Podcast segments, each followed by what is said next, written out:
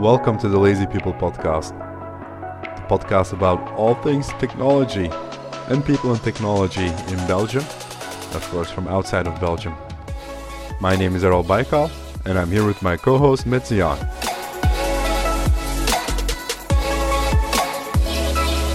Hey, uh, welcome to another episode.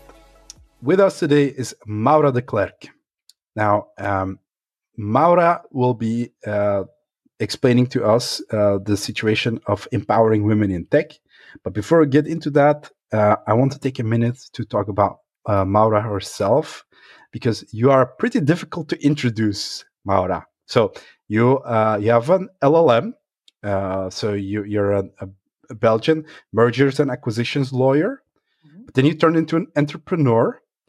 Um, you're in fashion, um, but you also are a founding and uh, a founding partner, if I'm correct, of, of an executive search agency, uh, helping all over Europe. That's a lot.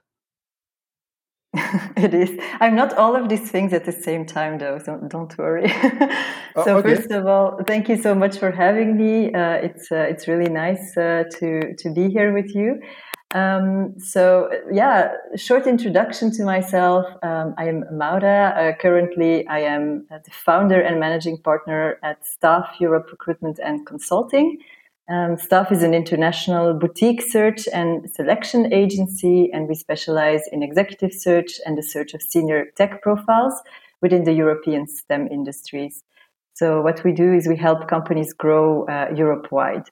Now, as you mentioned before that, um, I did do, uh, I had some pivoting in my career. Um, so let me give you a bit of context around that. Um, now, the international aspect uh, is something you will always find throughout my life and career. Um, so I was born in Romania. Uh, I was raised in Belgium, uh, where I lived most of my life. And then the last seven years, I I moved away from Belgium. Um, I first moved to Hamburg, Germany. And that experience was really, really horizon broadening uh, in the sense that I had a great time there, learned, I think, uh, the most things ever in my, in my life. Um, and it has changed me a lot as a, as a person. Now, um, what did I learn or what, why is it like that? Is because I perfected my German there. Um, I do speak uh, a couple of languages. I spoke German before, um, but it always helps living in a country to perfect a mm-hmm. language. Um, also, I studied fashion there, uh, and then I founded a, a, fashion production agency called Style Affair, um, which for me was something completely different because, as you say, I have this law background and I did work uh, on the life sciences market as a recruiter before that as well. So I came from legal and corporate and I just threw myself into the fashion world. Um, and I think this is the time I probably learned the most in my whole life, you know, setting up the company in a foreign country, um, the language, like I said, but also focusing on a, on a total, totally new market. Um, also, there were the business and cultural aspects that were very different. So it was a massive experience. Mm-hmm. Yeah. Um, and actually, what I can say, the most uh, context I can give you is my friends call me a polymath. Uh, they have mm-hmm. forced me to put it on my profiles everywhere because they said otherwise people are going to get so confused with you. And it basically means that I have a ton of very broad interests. I'm a pretty geeky person in the end, and I can deep dive um, pretty far down all of these different rabbit holes. So if you know oh, yeah, about yeah, yeah. me, it's not so yeah, it's not so weird that I've done all of this. I think you're you're both a crow and a fox or a crow and a hedgehog. There's this book about mm-hmm. personalities um, where you know they say some people like look like to look at things, you know, the big picture. Then you have people who are like those are the the crows. They fly around the garden, and you have the hedgehog hedgehogs or hedgehogs or whatever. They they look at things like more in detail. But you're you know you're you're doing these deep dives. You're you're dive bombing the garden all the time. Hey, yeah. um, yeah, from the things you said, immediately I have a few questions for you. Like the, the big questions, of course, going to be how do you go from mergers and acquisitions into um, tech recruiting? All be the question we go into. But and another one is how do you go from mergers and acquisitions into uh, founding a company that's uh, does fashion production, which I even I don't even know what fashion production is, but it sounds something completely different than mergers and acquisitions. It is. Okay, so um, to start from the beginning, um, I was always uh, an entrepreneur at heart. I come from a, a, background of entrepreneurs. My whole family uh, are entrepreneurs. Um, and also scientists in the sense that almost everybody in my family, they're um, civil engineers. So, um, you know, the fact that I chose law was already a bit uh, um, rebellious. Rebellious, yeah, yeah I guess. Yeah. Um, so yeah, I I chose law because I thought it um, it incorporated a lot of, of elements um, and it touched on almost every aspect of society and of life. Um, and, and I thought it was a very broad and very interesting study to start with. Um, but of course, um, you know, when I was towards the end of my studies, I thought, okay, what should I do? Should I go work for a company, a big law firm, maybe? Hmm, I don't know. I, I wanted to to be an entrepreneur, and um, I started basically working in in international uh, M and A's before I even uh, finished my studies, which was completely crazy if you think about Wait, it. Wait, before you finished your studies, you were involved in international yes. M and A's. Okay. Yeah, yeah. I also you also need to know that I, I worked during my whole studies. I financed my studies myself. And uh, for me, it was not so weird to, you know, to just work. Uh, I'm also a networker. Um, so I had a, a, pretty nice network already. And I, I, thought, okay, I can, I can try this. I can give this a try. So this is how my whole M&A adventure started.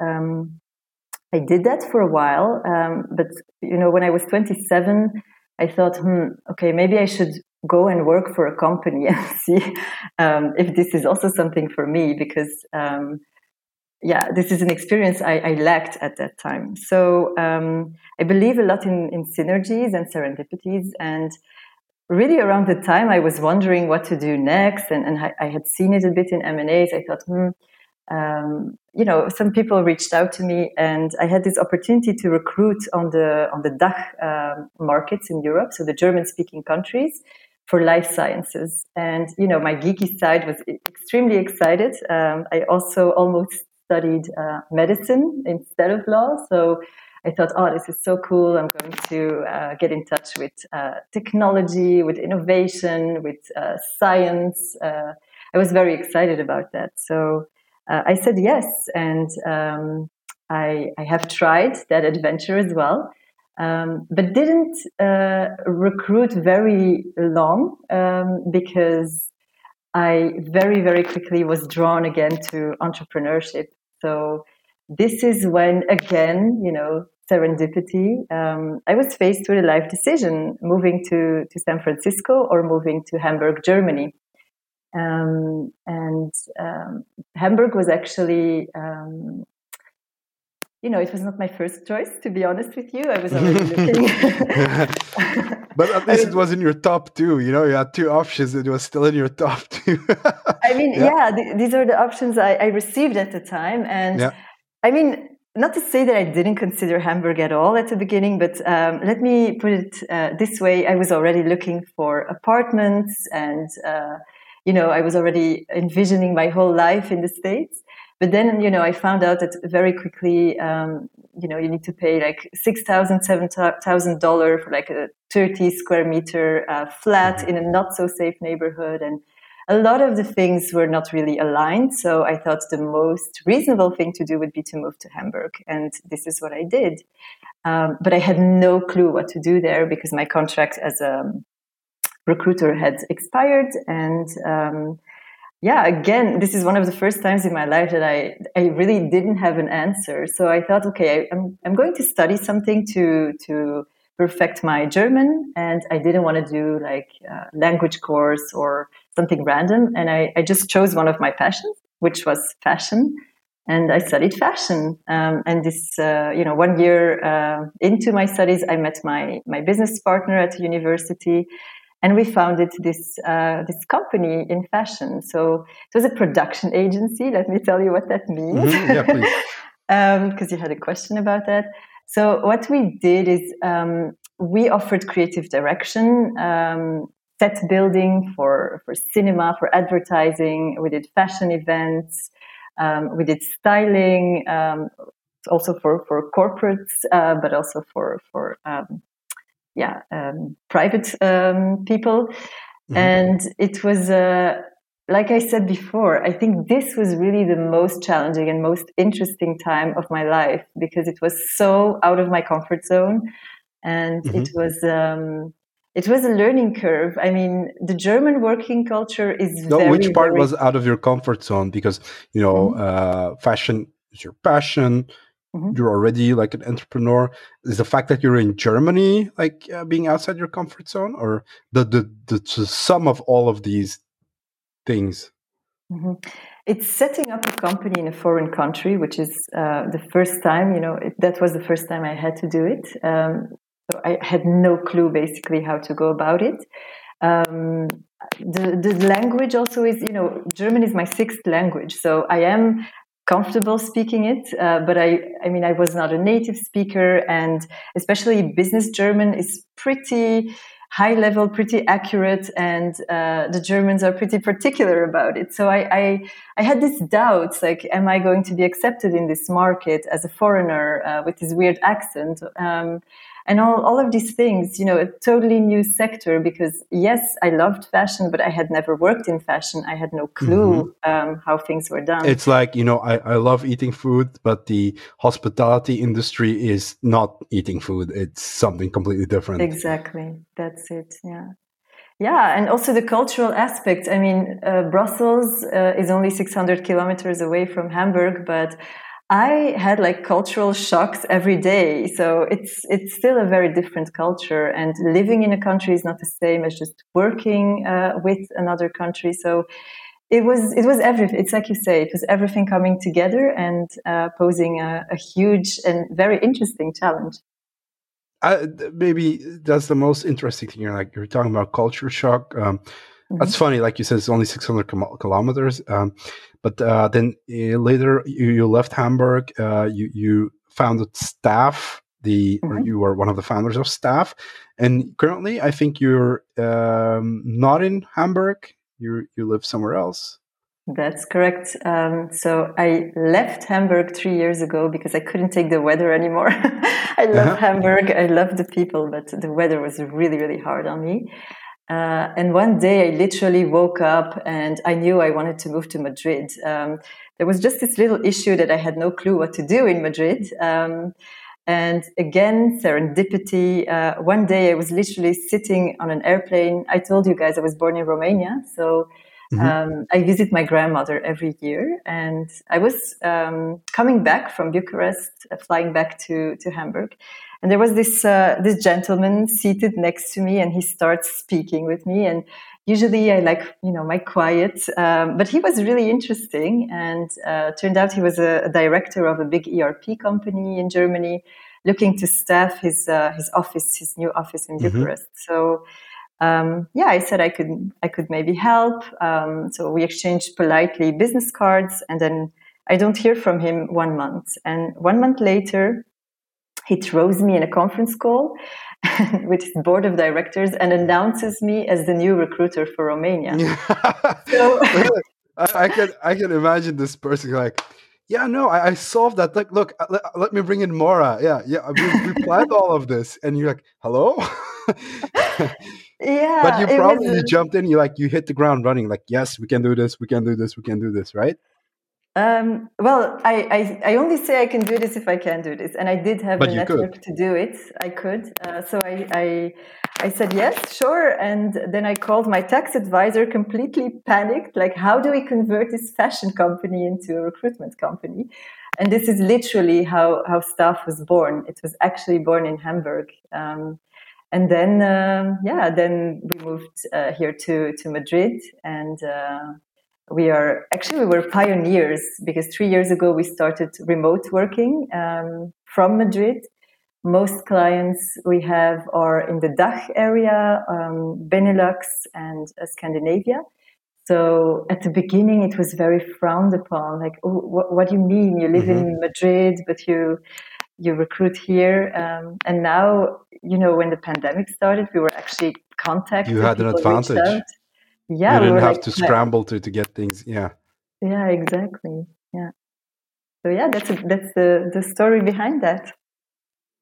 Um, it's also like an interesting topic, even something that could be talked about uh, on an, on another episode. Even like about okay, how do the um, remote company deal with everybody else going remote? Because here the problem was the people you're talking to aren't used to working remote, maybe. But what mm-hmm. I do want to talk to you about more today, uh, Maura, is uh, women in tech.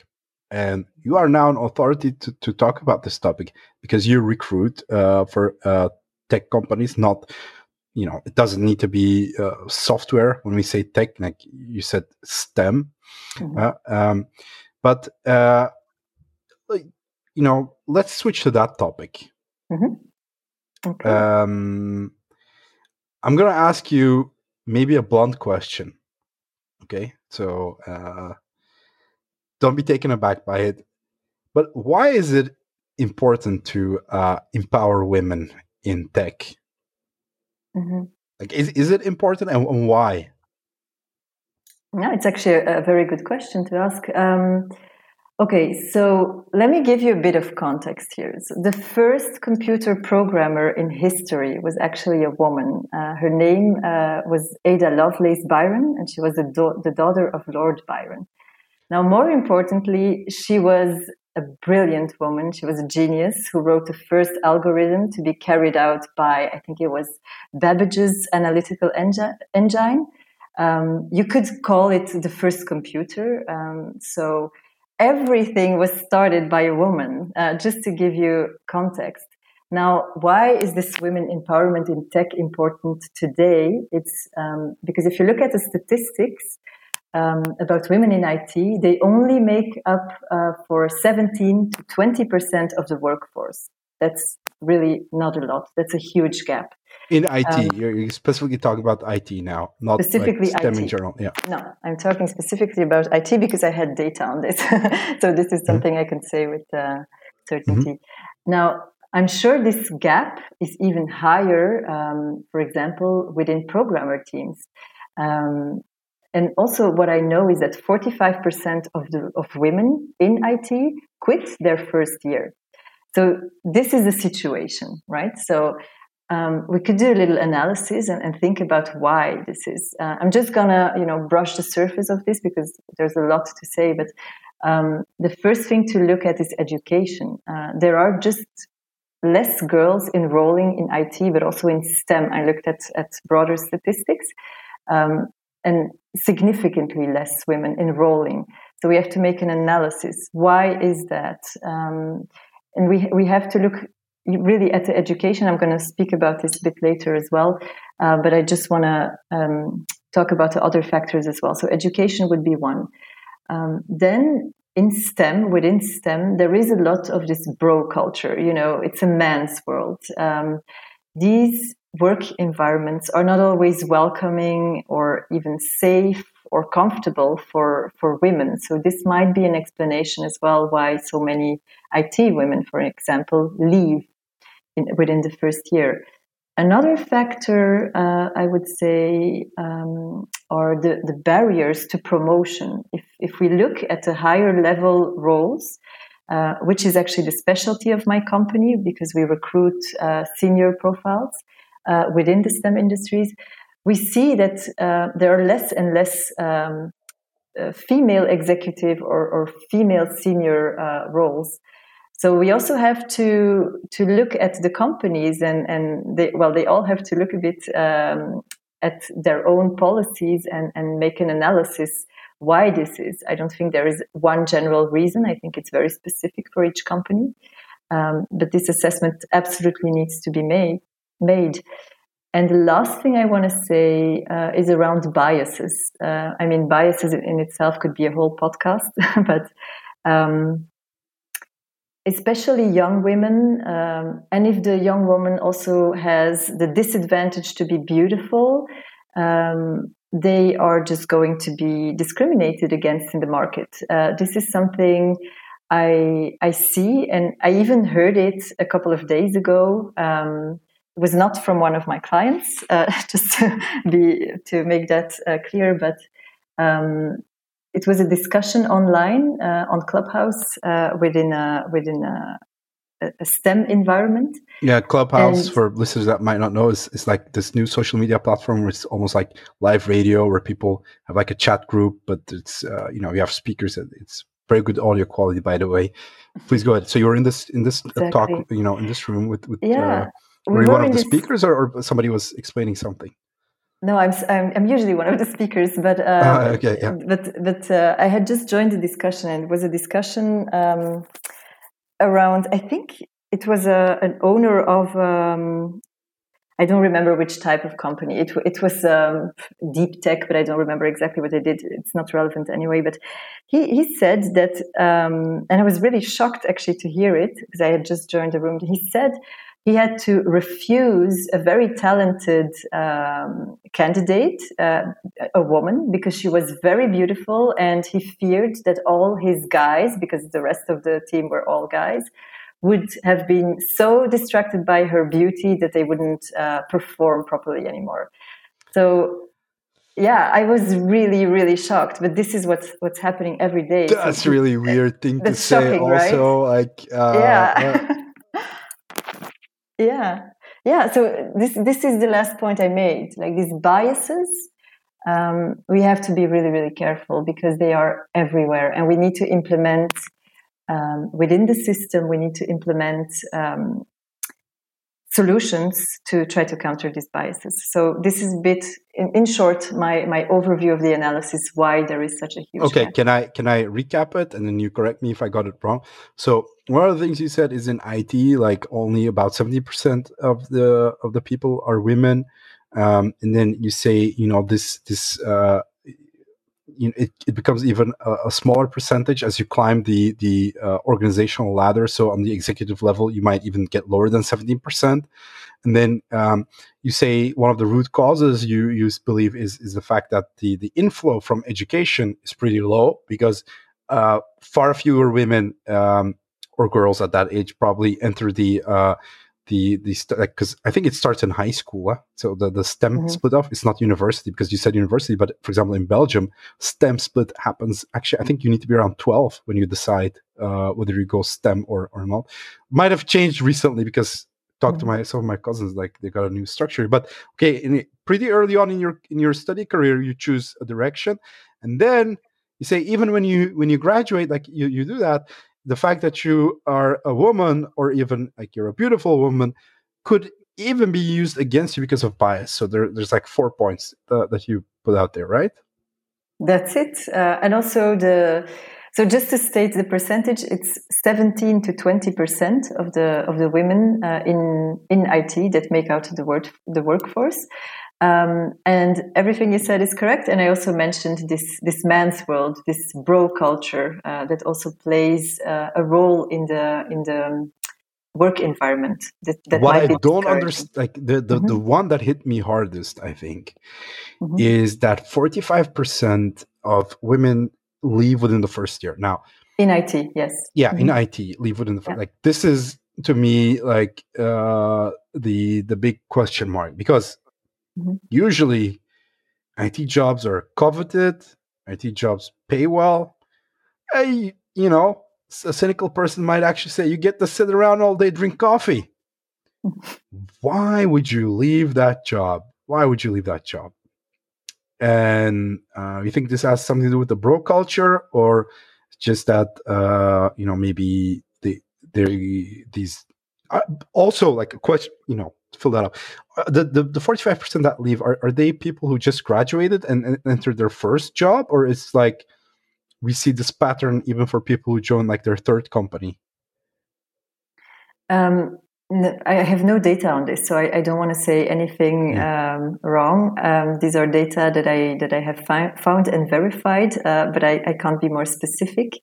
Um, but the the why, because you asked this, um, it is due to all these these um, these aspects that we've mentioned, right? These bro cultures, these barriers to promotion, uh, the biases.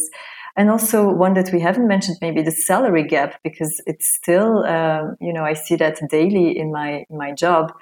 Women are paid, uh, and this is not only for women in STEM, but women are paid uh, less for the same jobs, basically. So this is you know, if you combine it with all of these factors, uh, I can understand that uh, that women would want to do something else and reorientate. Uh, I want to talk about this pay gap because mm-hmm. you know, talking about pay in in Belgium specifically, it's taboo. You don't just go around talking to people like, "How much do you make? How much? You?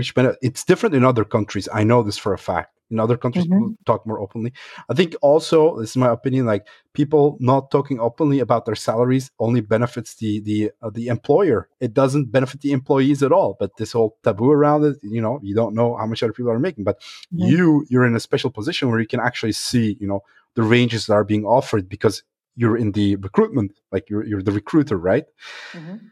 and you're saying from where i sit i can actually see this gap like it's visually it's there mm-hmm. it is yeah i mean you could look at statistics i think belgium is not even one of the worst performing countries in europe on the contrary uh, but yes i see it in belgium um, and I see it in other countries. I don't. I don't want to stigmatize any countries, but you know, you can look this these statistics up uh, very easily. But in other countries, it's even worse. Um, what are we talking? Like ten percent?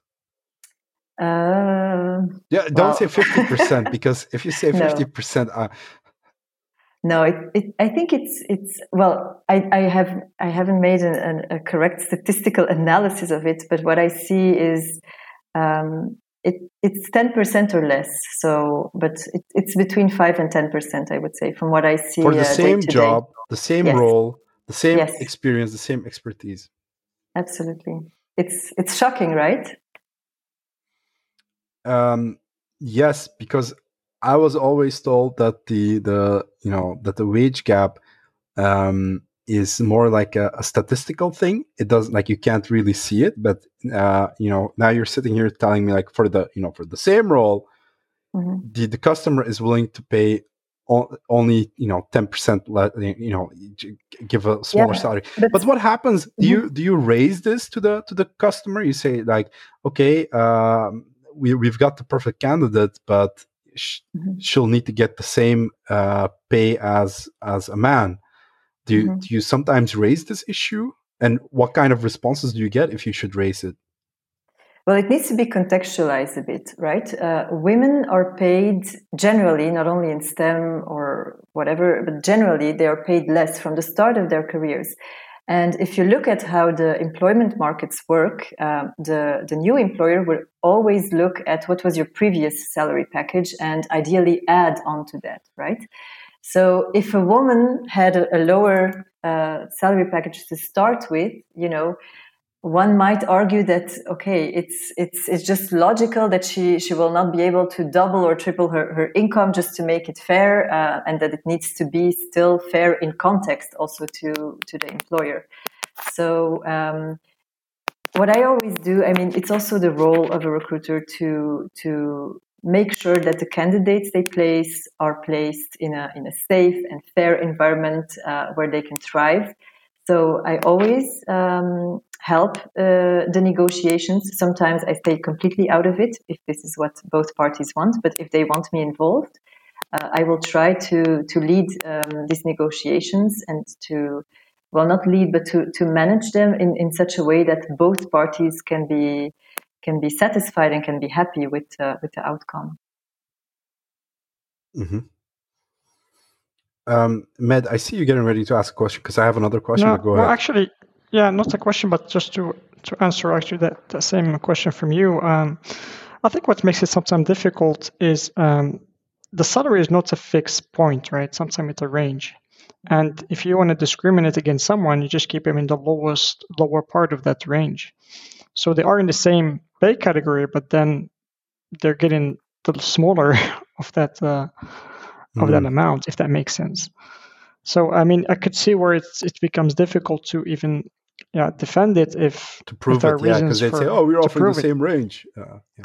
yeah. it's in the range, but maybe it could be like one yeah one gender or, or, or it could. I mean, I'm not going to say that every time it's uh, always a uh, you know men and women could be other aspects as well but you could you could see where this could be manipulated a bit mm-hmm. yeah. yeah. i understand what you, you know i mean you're alluding to you know it could be like other types of minorities as well you know, uh, okay but um i want to connect this to the, the pay gap that you see do you think this is one of the reasons why fewer um, women uh, choose to enter STEM in education because they feel like, okay, I'm going to go through this hard, tough track. But when I look ahead of me, you know, for all the work I put in, I don't get back the, the fair compensation that, you know, if like just for the biological reason that I am a woman, they, you know, I get, I could get paid 10% less. You think this is, mm-hmm. uh, or why do you think in general that there are so few women in, in, in STEM? Mm-hmm. Yeah, so it's it's I'm, I'm I don't think it's like a, a, defining factor, but it is certainly a factor that might play a role uh, in in all of this. But um, I would love to to really reframe all of this uh, as well as an as a possible enrichment of technology companies. What do I mean by that? So I strongly believe that uh, gender diverse teams will become more and more important. Um, they are more fun, they are more performant. There are several studies on this. They are more creative, and in the end, more lucrative for for the businesses. Um, it will benefit everyone, and you know, it, it's basically a no brainer. Education is an important key to getting more women in tech because um, that is where the gap starts, right? Um, but I mean, what companies could do, you know, if, um, for instance, if you are an executive or a manager, um, or even an employee working for a company uh, with such a big gap gender, um, or maybe a company that is not so inclusive, um, you have to realize that you have a huge opportunity cost here, right? So um, you are missing out on all the positive opportunities of having inclusive teams uh, because what happens is you know your performance uh, cost uh, is very high. You have lower, lower retention uh, you have a higher churn uh, because the women leave in the end uh, and this will lead to less innovation uh, and moreover, uh, you may not notice it from your stats because as a company, you're always comparing your, your stats with the situation before, which was probably an even more uh, massive gender gap.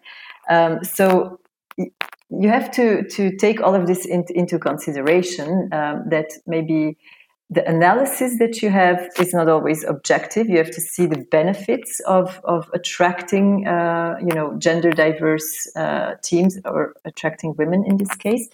And uh, you have to, to make a clear strategy that is also enforceable.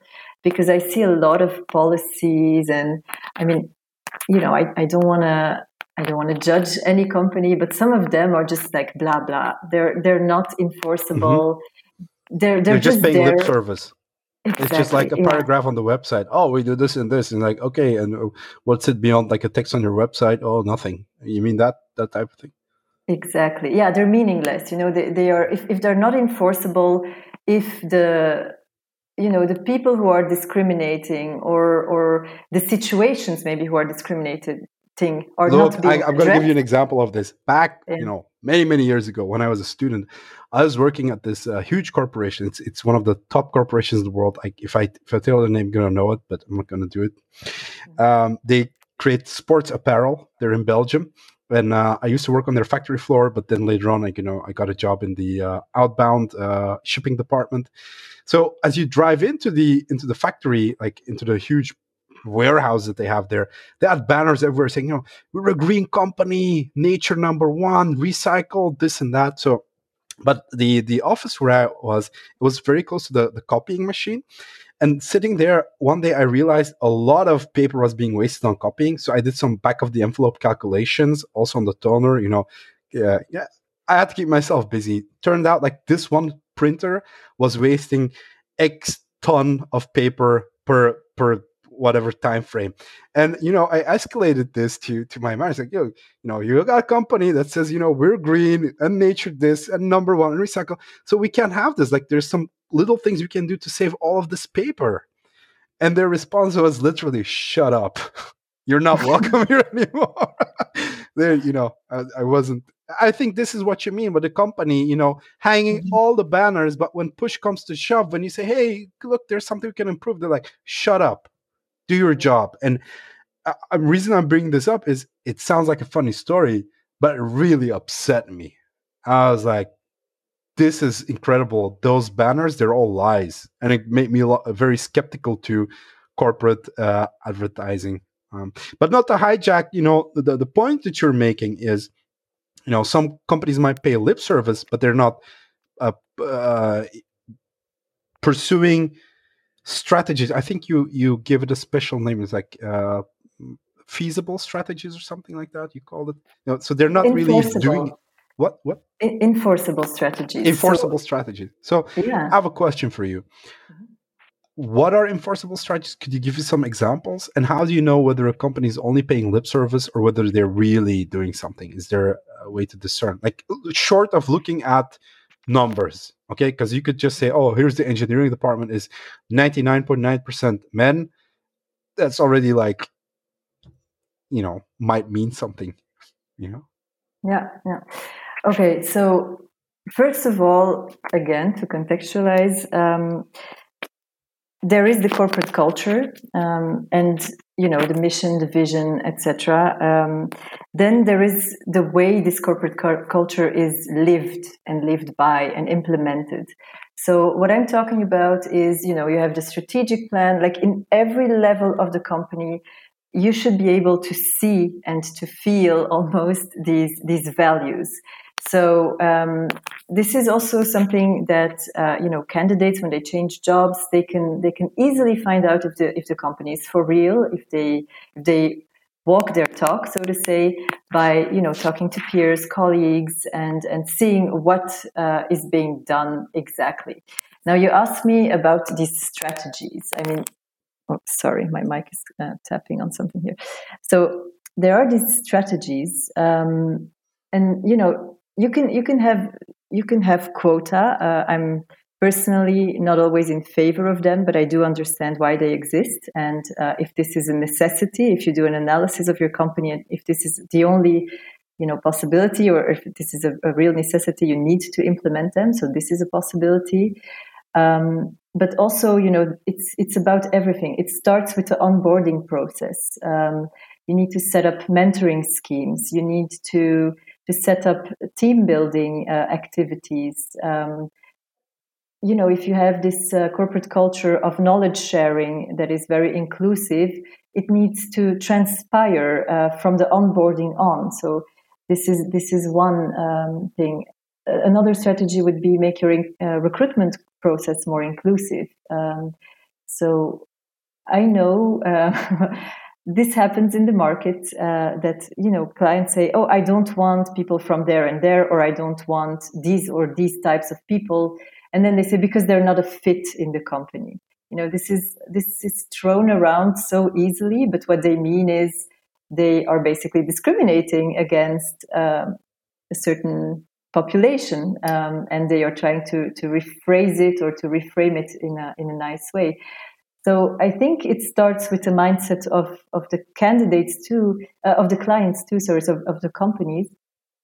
And it's also a cultural thing, um, especially in Belgium. I'm going to give you an example because this is getting a bit too abstract. But um, in Belgium, you know, if, if I want to, to if, if a client comes to me and they say, okay, I, I need a, a senior um, network architect, you know, to, to give you an example um, they will say this person needs to speak French, Dutch, and English. You know, and they also need to have this and this and this and this. You know, they have this um, this image. want, this image. Oh.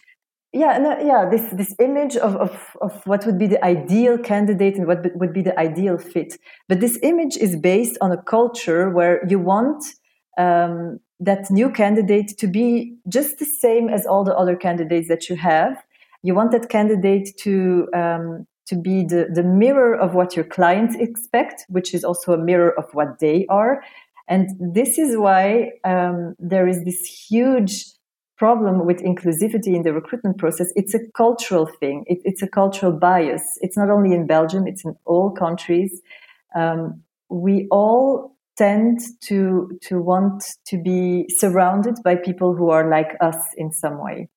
So if your company, um, you know, is um, constituted of white uh, males between the age of 30 and 40, this is what you're going to want. This is what your clients are going to want because their companies are also white males between the ages of, of 30 and 40. I'm just giving an example here, just to illustrate, it, it is it is really about changing a mindset and it all starts with education so but i'm, I'm digressing a bit um, so mm. A strategy was to make the recruitment process uh, more uh, inclusive offer flexible working uh, because women have if they want they can take these maternity leaves. This is also a problem sometimes for certain employers to offer this flexibility improve transparency around pay. This is also one you had mentioned before but you know be be open create a culture that that embraces diversity and i can go on and on there are a ton of strategies but also but i have a question for you maura more of mm-hmm. like a practical one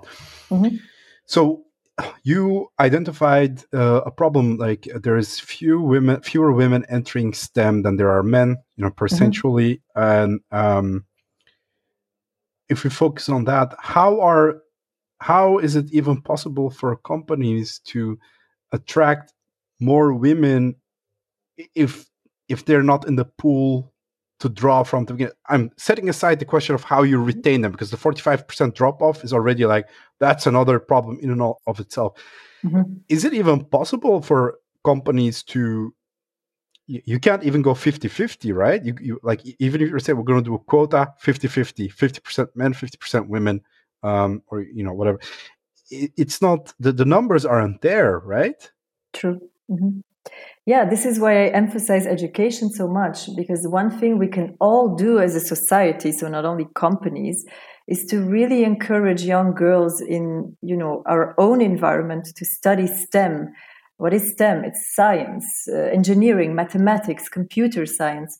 You know, next time you talk to your daughter, your niece, your sister. Um, you know, ask them what they want to do uh, when they grow up and, and ask them if they have considered studying sciences, technology, inform them about it, uh, make it fun for them, make it accessible.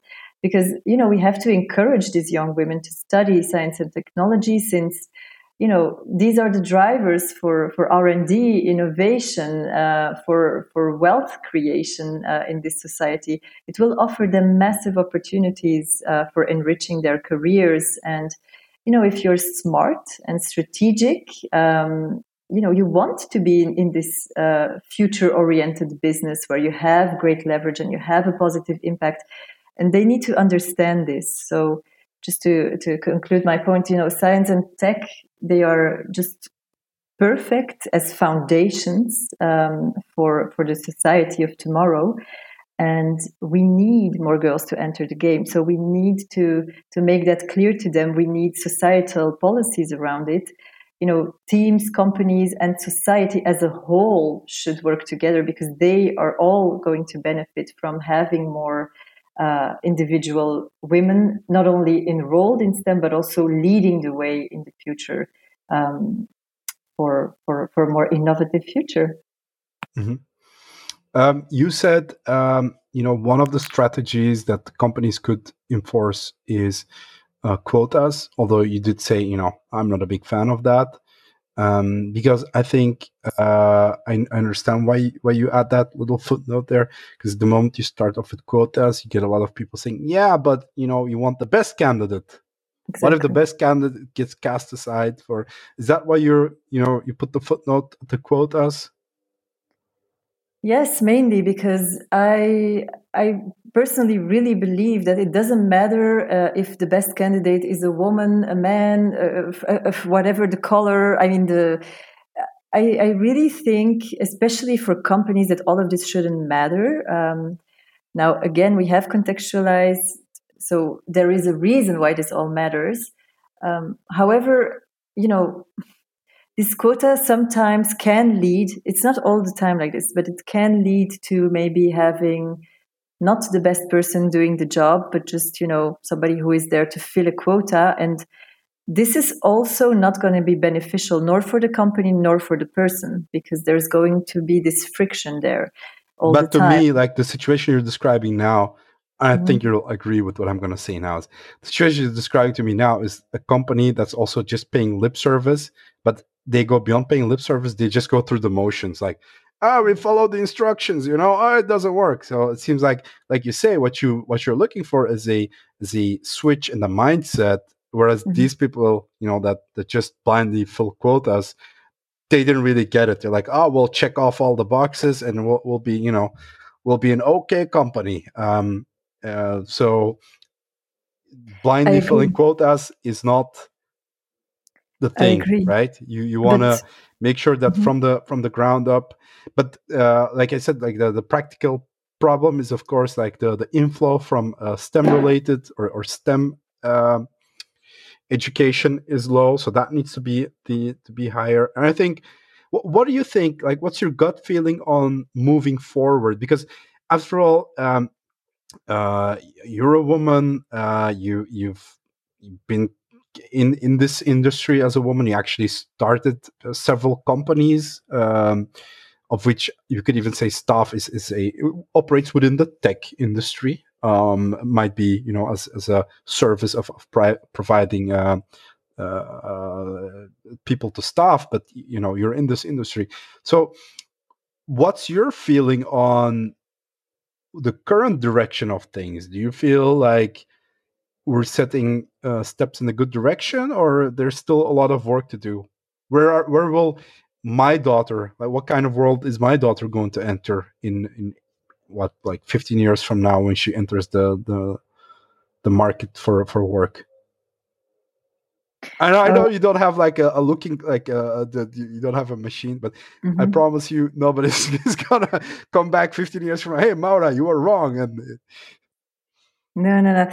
Um, okay, I, I, understand your question. Just wanted to make one last quick point about the quota, um, because I think we also have to look um, at them from a meta perspective, um, and it's they are there for a reason but we have to look at, at the, the policies the policymakers have to to make smart quota if they make quota and uh, and i i am not against quota um, i just sometimes question um, the way they work right now in society so yeah, this no. is just i wanted to make no no I, I, understand clear. you you're not against okay. quota you're just about you know could be wrong but mm-hmm. uh, i feel like you're against people uh, using quota without understanding what they're doing and then exactly. they'll be disappointed with it and everybody will be disappointed Correct. with it like use quotas but if you do it be smart about it exactly okay now to your to your question uh, around the future of course we we we cannot see in the future but we do see a lot of trends, uh, especially, um,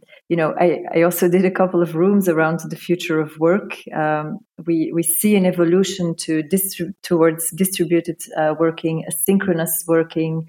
Um, I think the workplace, as we have known it pre-pandemic, um, well, it's it's already it has already ceased to exist, and I don't believe we are going to go back to the situation as it was before. So we have to look at the trends, uh, and technology is certainly a huge, a major factor in all of this. Not only in, in the workplaces of the future, but also in our societies uh, of the future. So technology will, will enable, you know, all of this this flexibility um, that that the society today and tomorrow will need to to stay resilient. Because, I mean, now we have this crisis, but uh, you know uh, Nassim Taleb's black swans, black swans pop up all the time, and you don't know when and you don't know where. So um, we need this resiliency, and yes, technology is a, is a part of it, uh, and that's actually all I want to say because I don't want to make um, predictions or, or things like that. This is uh, this doesn't really lay in my character, so I'm going to refrain from doing that. Okay, can I then just ask it? Maybe you know I'm trying to cheat here, but uh, are you optimistic or pessimistic?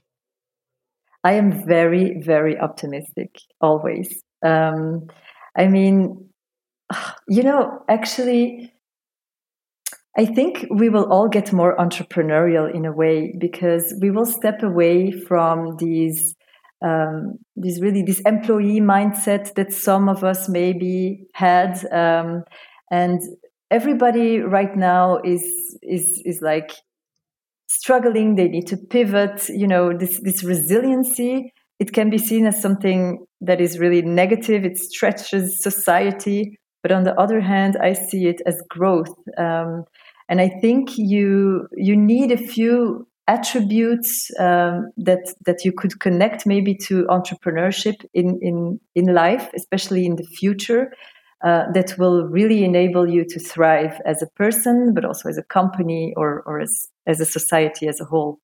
So i would i would gladly tell you more about that. I was already thinking like this is uh, more like a philosophical uh, exactly. futurology episode, and it's typically something that Matt and I really uh, like to talk about. So who knows? Like uh, maybe in the next season we'll we'll, we'll have you uh, over for for that specific awesome. topic because I do agree uh, with what you say. Well, I, I hope you are right, although you know you're not predicting, okay, and I'm not nope. following. But here's the thing: I really hope that the the pre-pandemic uh, workspace is over and we do leverage technology to give more flexibility to people. We'll see like you say what this means for people you know becoming more entrepreneurial. If they wish to be so the the hurdles are being lowered. Everything is being more democratized you know even when you t- look at us in this podcast you know uh, technology again bringing down the hurdles for us reaching people like the, the the idea of producing media to distribute to potentially thousands and millions of listeners used to be very exclusive right now we're just you know literally three people with a microphone um, broadcasting to the world. So why not also have entrepreneurship uh, made easier? Um, so I, I think that that's much less predicting than like you say you know seeing the trends that are there. Um, look uh, we're already over our 45 minutes uh, but I want to ask you one more question if you have time, Maura. Sure. Um, so, one thing I, I see about uh, you and, and the way you work is that, and you also said it, you said you're, you're a connector and a networker. Absolutely. Um, I think being a networker is important and a connector as well because i think the connector basically brings two nodes in their network together to create magic right? You get one plus one and the sum is greater than two. That's what the connector does right? And a networker goes out and seeks nodes and knows who's there. This is typically i think a skill that is lacking in it among engineers. Engineers tend not to be networkers. They tend to be you know bubble people. Uh, there are definitely exceptions to these. So for our listeners out there, would you mind explaining to me why you emphasize so much or place so much importance on being a connector and a networker? Mm-hmm. Absolutely. So first of all, I want to say I like people who, who walk their talk. So I, I say I am a networker, but I'm also an active member of 18 different networking organizations. Just to give you an idea, I'm very serious about this. Um, so serious, in fact, that I've always built all my business uh, and my whole life actually around it because I think this is the basis. Um, we all, as humans, have this natural tendency to connect and to seek connection. Uh, also, this tendency to refer um, people we trust to other people. Um, and also to seek connections for for ourselves, deep connections, um, and for others. So mm. I would say the, the context you live in is very crucial for you as a human being, but also as a professional. If your environment is thriving, if, if, if other companies are doing well and you're an entrepreneur, you will do well. You will, you know, you will be sucked into this positive spiral. So, you know, coming from these premises, it's, it's actually logical that you would seek meaningful connections and you will try to reach out to people in a, in a positive, meaningful way and try to help them the best you can uh, because you know this will come back in some way. Not that you have to expect it but it's just it's like a, an unwritten law uh, that it, it comes back to you. So i would say networking um, it can be done in a in a wrong way. Um, sometimes i see uh, especially in Belgium, when I used to live in Belgium, there were these receptions. It used to be very dry, you know, with people being really shy in a corner of the room with their glass of wine and just looking around scared and not daring to talk to people. Um, so that is uh, that is a bit counterproductive networking, I would say.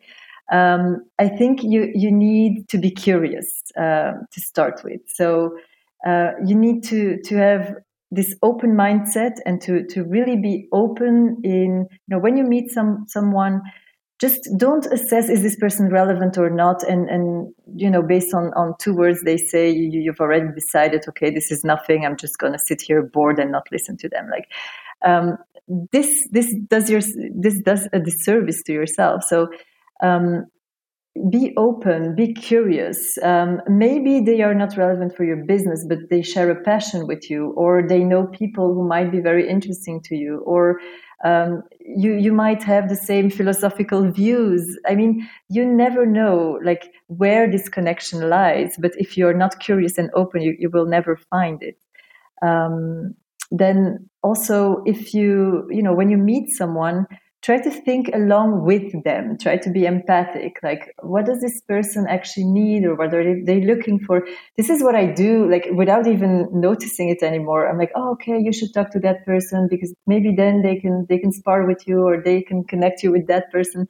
So mm, be making these connections uh, for yourself in your brain all the time. This maps out your network as well for you um, mm-hmm from from a from a neurological. I suppose, like if you do it long enough, it sort of starts altering your brain, probably as yeah. well. Connect, you know, creating these pathways that are you know very geared towards getting two people. Like oh, but you know, we could bring them together. But to me, again, when you're explaining this, more than a practical tip, I see again your focus on you know what you need is a is a shift in mindset. If you want to do meaningful, it's not about uh, you know which tools I use. It's about when you meet these people, you know, don't mm-hmm. categorize them as beneficial for you know I can g- generate revenue here. No, there's there's like a person there. What's their story?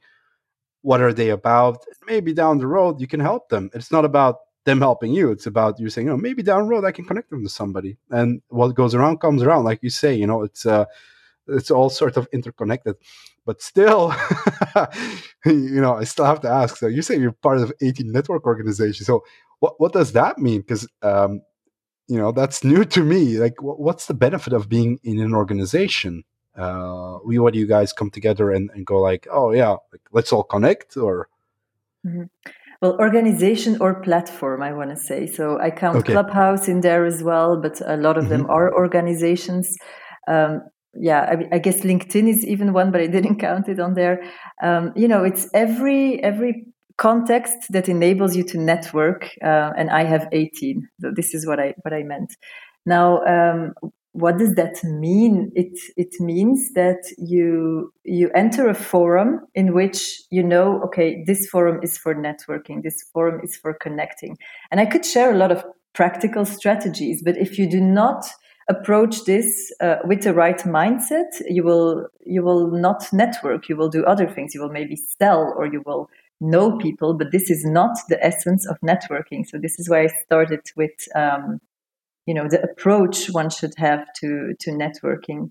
Um, and practically, it means that I attend daily uh, one, two, three, or more events. Um, I also organize and host them daily. Um, and it's a it's a lifestyle you are a networker or you are not a networker and you know what they say right uh, your your network is your net worth and I strongly oh, I, I, thought it was that. networking or not working, but okay, your network is your net worth. Okay, I think yeah. that's more correct, by the way. Um, mm-hmm. If you see, you know, something I, I tell people who are um, starting off like companies these days, like little entrepreneurs, I tell them uh, you know you're so focused on on your website whereas in your beginning phase you're going to be so much more reliant on word of mouth. People are going to refer to you. That's you know you're not going to be the first hit on google for mm-hmm. x amount of time. You know people are going to refer to you so it'll be the people around you your network that uh, delivers you work. It might be like that. Could be wrong. I'm, I'm not a serial entrepreneur like you but uh, maybe you'd agree with me maybe you won't um, no, I, I, do agree. I mean, there are several strategies you, you, you can. I mean, networking is very broad. You know, it's it's not written in stone how you should do it. But it's it's also about um, you know people getting to know you and if you are aligned with your business, uh, people will always gravitate towards that because they see the authenticity. There is a, a level of trust there, and this is this is just uh, priceless. If you you know if you have people you can trust in your network you know somebody asked me once on a podcast about competitors like why should you connect with your competitors I'm all for that because you can, you know, if I if I have too much clients or it's or I have a client that is slightly outside my market, I will happily refer them to a competitor that I know and that I trust.